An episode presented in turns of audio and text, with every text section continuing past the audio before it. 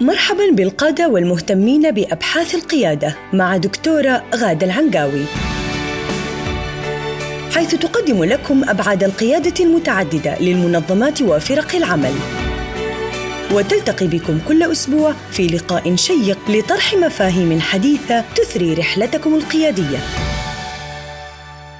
مستمعينا الكرام في كل مكان السلام عليكم ورحمة الله وبركاته. وحياكم الله في حلقة جديدة من بودكاست القيادة مع الدكتورة غادة طلال العنقاوي المتخصصة من أكثر من 20 عام في القيادة بجميع مستوياتها من خلال أبحاثها في الدكتوراه وبخاصة في مجالي السلوك القيادي الفعال ومجال التربية والتعليم. حياك الله دكتورة غادة. أهلا وسهلا حياك الله. أهلا وسهلا فيك. دكتورة غادة في الحلقات السابقة تحدثنا عن الممكنات وبقي لنا آخر نوع من الممكنات هذا وهو يعتبر الشرط السادس في الفريق الفعال. نعم. فما هو الممكن السادس؟ الممكن السادس آه، يتعلق بمهنتي الأساسية والتي دائما أتحدث عنها وهو التوجيه، ال coaching، team coaching، توجيه فريق العمل. يتعلق بوجود شخص يقوم مقام ال coach للفريق يرعى انتباهه أو يضع انتباهه للإجراءات الاتصالات المخرجات ويتأكد أن الفريق يستخدم مواردة بأفضل طريقة ويقوم بمهمته على أكمل وجه. قد يكون هذا الشخص هو القائد نفسه أو موجه خارجي مثلي أو عضو من أعضاء الفريق عنده هذه المهارات. وقد يتبادل أعضاء الفريق آه، دور الموجه آه، ولا بأس في ذلك. جميل. طيب آه، ليش دكتورة تحديدا التوجيه هو المركز السادس في الممكنات؟ نعم الأبحاث العلمية في مجال توجيه فرق العمل آه، في إحصائيات لأنه إحنا اعتمدنا آه، في التوجيه فرق العمل ليس فقط على تجربتنا الشخصية تجربتي أنا أو تجربة غيري من زملائي وإنما موضوع توجيه فرق العمل تم بحثه في جامعة هارفارد كثافة من قبل مؤسسي فكرة ستة شروط لفريق العمل. هي ما هي فكرة هي نتيجة بحث. ستة شروط تكلمنا عنها واليوم إحنا في الشرط السادس. روث واجمان ريتشارد هاكمان اند ليمان الثلاثة هدول قاموا بأبحاث في العشرين السنة اللي راحت في تحليل أداء فريق العمل واكتشفوا أن فرق العمل تحتاج إلى ستة شروط. واكتشفوا أن الشرط السادس وجود كوتش خاص بفريق العمل وجود موجه زي الكوتش حق الفريق الرياضي مهم وأساسي حتى يتمكن نقول برضو تمكين حتى يتمكن فريق العمل من أداء مهمته على أكمل وجه ويتميز فيها. لسه حكمل موضوع جدا مهم. ليش يحتل التوجيه؟ المركز السادس بناء على الإحصائيات. وجد أن آه، فرق العمل آه، عالية الأداء آه، توفرت فيها كل الشروط الخمسة يزيد مقدرتها على ترتفع مقدرتها على الأداء الفعال إذا وجد الموجه القوي الذي يوفر لها الإنسايت أو التبصر في في طريقة العمل وفي استخدام الموارد اللي ذكرناها. طيب بينما فرق العمل التي أسست بشكل خطأ وافتقدت لأحد العناصر الخمسة الشروط الخمسة السابقة. مهما وفرت لها من من توجيه قوي لا يستطيع التوجيه لوحده أن يرفع أداءها بدون أن يقوم الموجه بإعادة التشكيل بناء على الشروط الخمسة. يعني الشروط الخمسة هي كانت الجزء الأساسي السابق. عشان كده التوجيه ما هو number 1 التوجيه هو number 6 في الموضوع. في المقابل إذا كانت فرق العمل ضعيفة أصلا والتوجيه ضعيف طبعا هنا أنت تفقد ال... لأنه التوجيه الضعيف قد يكون عائق. يعني حتى لو كان عندك فرق قوية التأسيس وحطيت معاهم موجه ضعيف التأسيس ما عنده خبرة ما عنده أدوات ما مر بالتجربة ممكن هذا الموجه يكون عائق خاصة إذا كان directive directive يعني طريقة توجيهه آه، إرشادية ويعني توجيهية بشكل هنستخدم كلمة توجيه في اللغة العربية لل directive وتوجيه لل coaching يعني كده لازم نميز. يعني أنت تتكلمين قصدك بطريقة افعل أو لا تفعل؟ تقريبا يعني خلينا نقول أقرب إلى أن يكون مدرب من إنه هو من إنه هو coach ويمكن يوم من الأيام نتعرض في أحد الحلقات للفرق بين الاثنين لأنه فرق جدا دقيق. الموجه ترى ما يعطي إلا suggestions اقتراحات. ويسال أسئلة تحرك التفكير الإبداعي عند المجموعة. فإذا أنت نجحت في التوجيه بشكل شخصي وتدربت عليه احتمال كبير تستطيع أن تتبنى اللي هي مهارات توجيه المجموعة أو توجيه فريق العمل والإثنين يختلفوا المجموعة غير فريق العمل مرة ثانية. فالإحصائيات دلت على أهمية أن يحتل التوجيه المركز السادس ولابد أن يكون متاح وإلا لن يتمكن الفريق من أداء عمله. يعمل بس بشكل ليس قوي وفعال. يعني يصير يصير في عوائق عرفت كيف؟ الموجه مرة مهم عشان يزيل هذه العوائق. ولابد أن يكون الموجه مو بس متاح لابد أن يكون قوي ومتمكن وقادر على التوجيه الحقيقي وليس التوجيه الإداري أو التوجيه التدريبي أو التوجيه الاستشاري. جميل. طيب دكتورة يعني تفضلتي بالثلاث شروط أنها هي الأساس الشروط الثلاث الأساسية وأنها وأهميتها. في تأسيس الفريق وبعد كذا يجي الشرطين الثانية اللي هي الرابع والخامس الجوانب التمكينية ثم يأتي الجانب السادس اللي هو جانب التوجيه اليوم في الواقع هذا الكلام جميل من ناحية تصنيفية ولكن اليوم في الواقع كثير من الفرق ما تأسست بالطريقة اللي تفضلت فيها وبناء على هذه الفرضية أو هذه النظرية أو هذا الأسلوب إن صح نعم. التعبير. آه فهل يصلح العطار ما أفسد الدهر؟ هل يمكن انه تعالجين هذه المشاكل إذا ما تأسس الفريق صح؟ طبعا ما في شيء مستحيل لكن يتطلب آه، من الموجه جهد إضافي عشان يشرح للفريق ليش هو عنده عوائق يعني لو بدي أنا أعتمد على مقدرتي الشخصية وأجلس مع فريق عمل زي ما أنا الآن جالسة معك وأتكلم وناخذ وندي ويشرحوا لي ويقاطعوا بعض وبعدين يرجع يقول لي لا هو ما كان السبب كذا السبب التنظيم. وكل واحد يحلل آه، مشاكل الفريق بطريقة مختلفة. ما حنخرج بنتيجة موضوعية حتكون كلها تحليلات ذاتية. قد يحدث نوع من التحليل الموضوعي إذا أنا عملت انترفيوز يعني رحت جلست مع كل فرد من أفراد التنظيم له علاقة بهذا الفريق وعملت نوع من الاستبيانات أو الأسئلة أو جلست qualitative بشكل كيفي وتكلمت وأجمع المعلومات وبعدين أدخلها في برنامج آه، تحليل المعلومات الكيفية. يعني أعمل بحث دكتوراه basically عشان أوصل ليش هذا الفريق عنده مشاكل.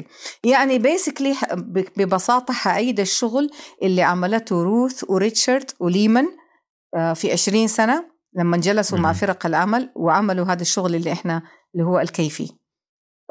وبعدين دخلوا في الإحصائي لأنه كثرة التحليلات عندهم فدخلوا فخلاص يعني أنتجوها بشكل كمي. لو بدي أعمل هذا كده حينتهي عمري مع فريق واحد. ولذلك آه، الجماعة دول حقون هارفرد اللي بتكلم عنهم جماعة الشروط الستة أعطونا أداة.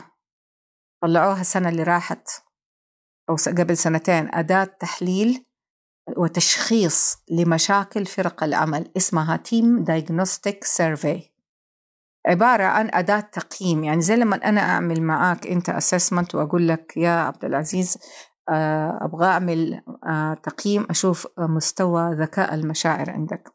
هذه مية سؤال جاوب لي عليها وأديني آه، والإجابة حتطلع حتروح على برنامج software البرنامج هذا حيعمل benchmarking على مية ألف شخص عملوا ال assessment ويطلع لي النتائج حقتك المعتمدة الموثقة. طيب؟ وما حيكون فيها أي ذاتية ما حد حيشوفها. هو البرنامج بيطلعها تلقائيا. خلاص مبرمج على ذلك.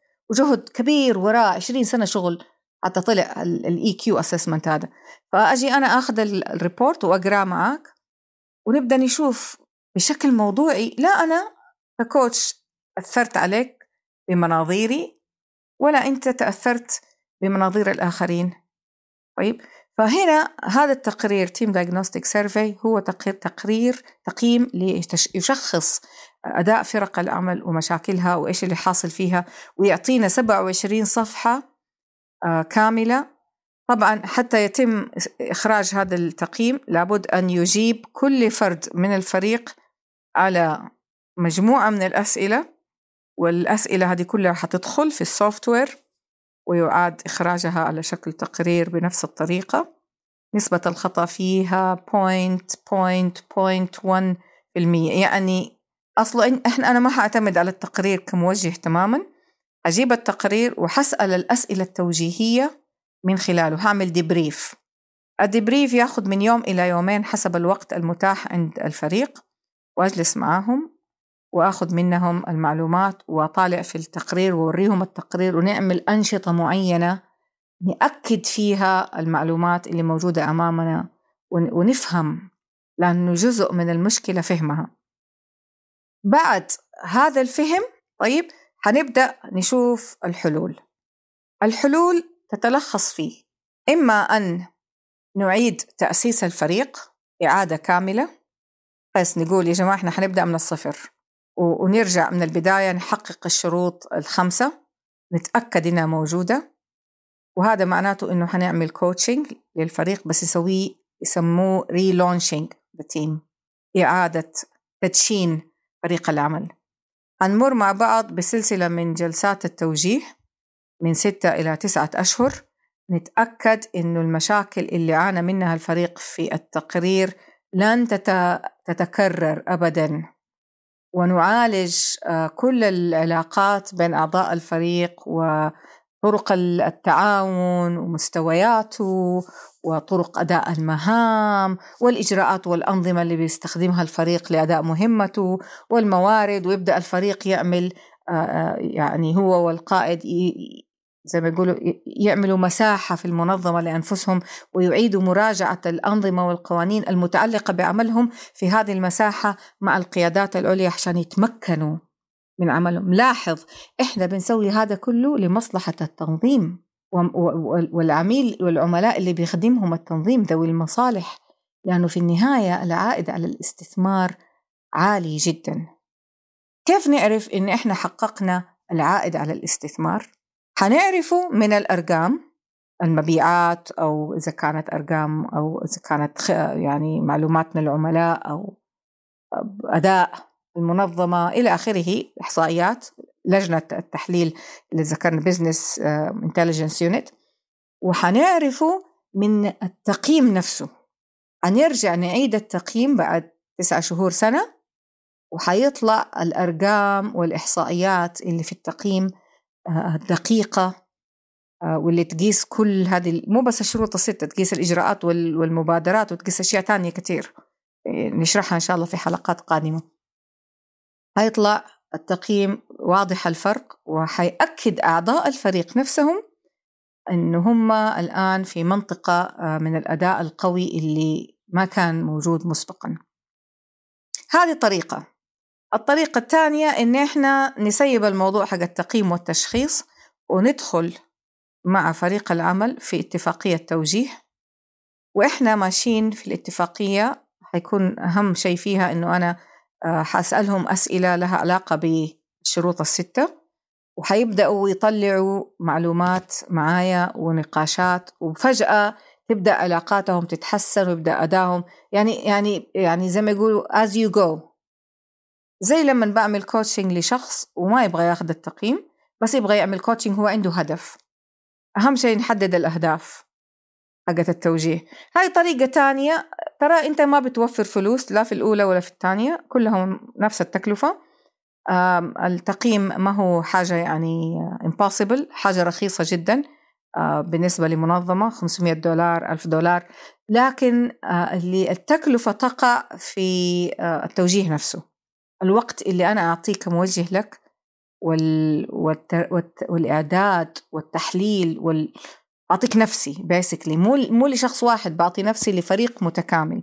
هنا التكلفة.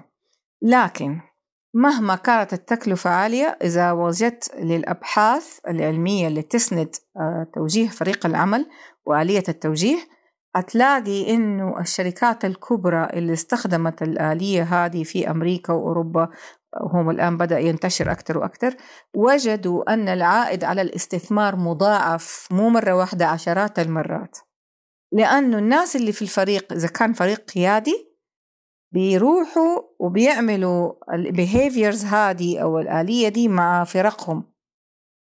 حتى لو أنا ماني موجودة كموجه هم بيتعلموها خلاص. بتصير جزء من تكوينهم جزء من ال behavior جزء من التفكير.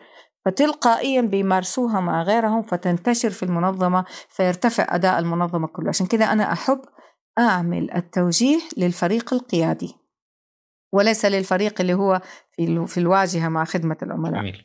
طيب دكتورة وين دور القائد في كل هذا؟ آه القائد يقف على رأس الفريق ليتأكد أن الشروط الستة يتم تحقيقها باستمرار ليس فقط في بداية ال launching أو ال relaunching. في بداية التدشين أو إعادة التدشين لابد أن يتأكد أنه باستمرار هذه الشروط متحققة ويحافظ عليها ليستمر الفريق في أداء مهمته التي من أجلها آه، وجد. هذه القيادة الحقيقية للفريق. جميل. طيب دكتورة غادة يعني شكرا لك في الحقيقة رائع جدا كل ما ذكرتيه. سؤالي هل انتهت رحلتنا مع الفريق ولا ما زالت الرحلة مستمرة؟ لا لسه دوبها بدأت. لأنه إحنا فقط تحدثنا عن الشروط الستة للفريق الفعال. ما تكلمنا عن التوجيه ولا تكلمنا عن ما يحدث الآليات والأدوات اللي ممكن يستخدمها القائد لإنجاح رحلة فريق العمل. آه، ولسه ما تكلمنا عن القيادة نفسها. فإحنا الآن في مفترق طريق اليوم. هل نكمل عن الفريق ولا ننتقل للقيادة وبعدين نرجع للاثنين مع بعض؟ إيش رأيك أنت؟ والله آه، الموضوع يعني طالما بدأنا فيه قد يكون من الشيق أنه نتعمق فيه. وأنت لما قلتي لسه ما بعد آه، حتى بدينا يعني ذكرتيني بأحد الأصدقاء آه، كان يذكر لي حمل زوجته وكذا وكانت يعني تعبانة إلى حد ما في وقت الحمل. فيقول لما جاء يوم الولادة والحمد لله ولدت فرحت لخالتي يعني أم زوجته وقلت لها الحمد لله ارتحنا وخلاص يعني خلص التعب اللي اللي كان من الحمل وخلاص حنرتاح. فقالت لسه إحنا ما بعد بدينا يعني هذه بداية الحياة. فأنت أعطيتي إجابة نفس الشيء. إحنا لسه يبدو إنه كل هذا تمهيد والقادم هو بداية ولادة الفريق. كل هذا ما قبل الولادة. والله إحنا أنا أنا شعوري في في الحلقات السابقة وإحنا بنتكلم عن قيادة الفريق أننا إحنا همشنا القائد إلى حد ما وأبرزنا دور الموجه أكثر. فهذا بيخليني أفكر لعله مهم يمكن نتوقف مرة أخرى ونتحدث ما هي مهارات قيادة الفريق. نترك الموجه ونترك تكوين الفريق ونتحدث عن مهارات قيادة الفريق. إحنا تكلمنا زمان عن مهارات القيادة للآخر وقلنا إنها تنطبق على قيادة الفريق. لكن في أشياء أخرى دقيقة مهمة. آه، للقائد. لابد أن يمارسها حتى يعني يمكن الفريق من القيادة. واليوم تعرضنا شوية لها لكن شعوري إنه إحنا نخصص حلقة آه، على الأقل حلقة نتكلم فيها عن دور القائد في قيادة الفريق وما هي الأدوات والمقدرات اللي ممكن يمارسها بشكل عملي حتى يجعل هذا الفريق متميز وقوي. جميل. يعني نغير نغير الزاوية اللي بننظر فيها للموضوع شوية. جميل. نعم. إن شاء الله إذا يكون هذا حديثنا في الحلقة القادمة. آه، كذا وصلنا إلى ختام نعم. الحلقة. دكتورة كل الشكر والتقدير لك والشكر موصول لكم أنتم أيضا مستمعينا الكرام في كل مكان. في نهاية الحلقة فقط ألفت انتباهكم إلى أن الدكتورة غادة آه، تتلقى الأسئلة حول مواضيع القيادة في موقع البودكاست الخاص وهو newcharismaticleader.com وهو أيضا موجود في الوصف الخاص بهذه الحلقة. الختام مستمعينا الكرام تقبلوا أطيب التحايا مني. أنا محدثكم عبد العزيز الحجي. نلتقيكم في الحلقة القادمة بإذن الله. إلى ذلك الحين دمتم في رعاية الله وحفظه وإلى اللقاء. استمعتم للدكتورة غادة العنقاوي تتحدث عن قيادة المنظمات وفرق العمل في بودكاست القيادة. إلى أن نلقاكم مجدداً.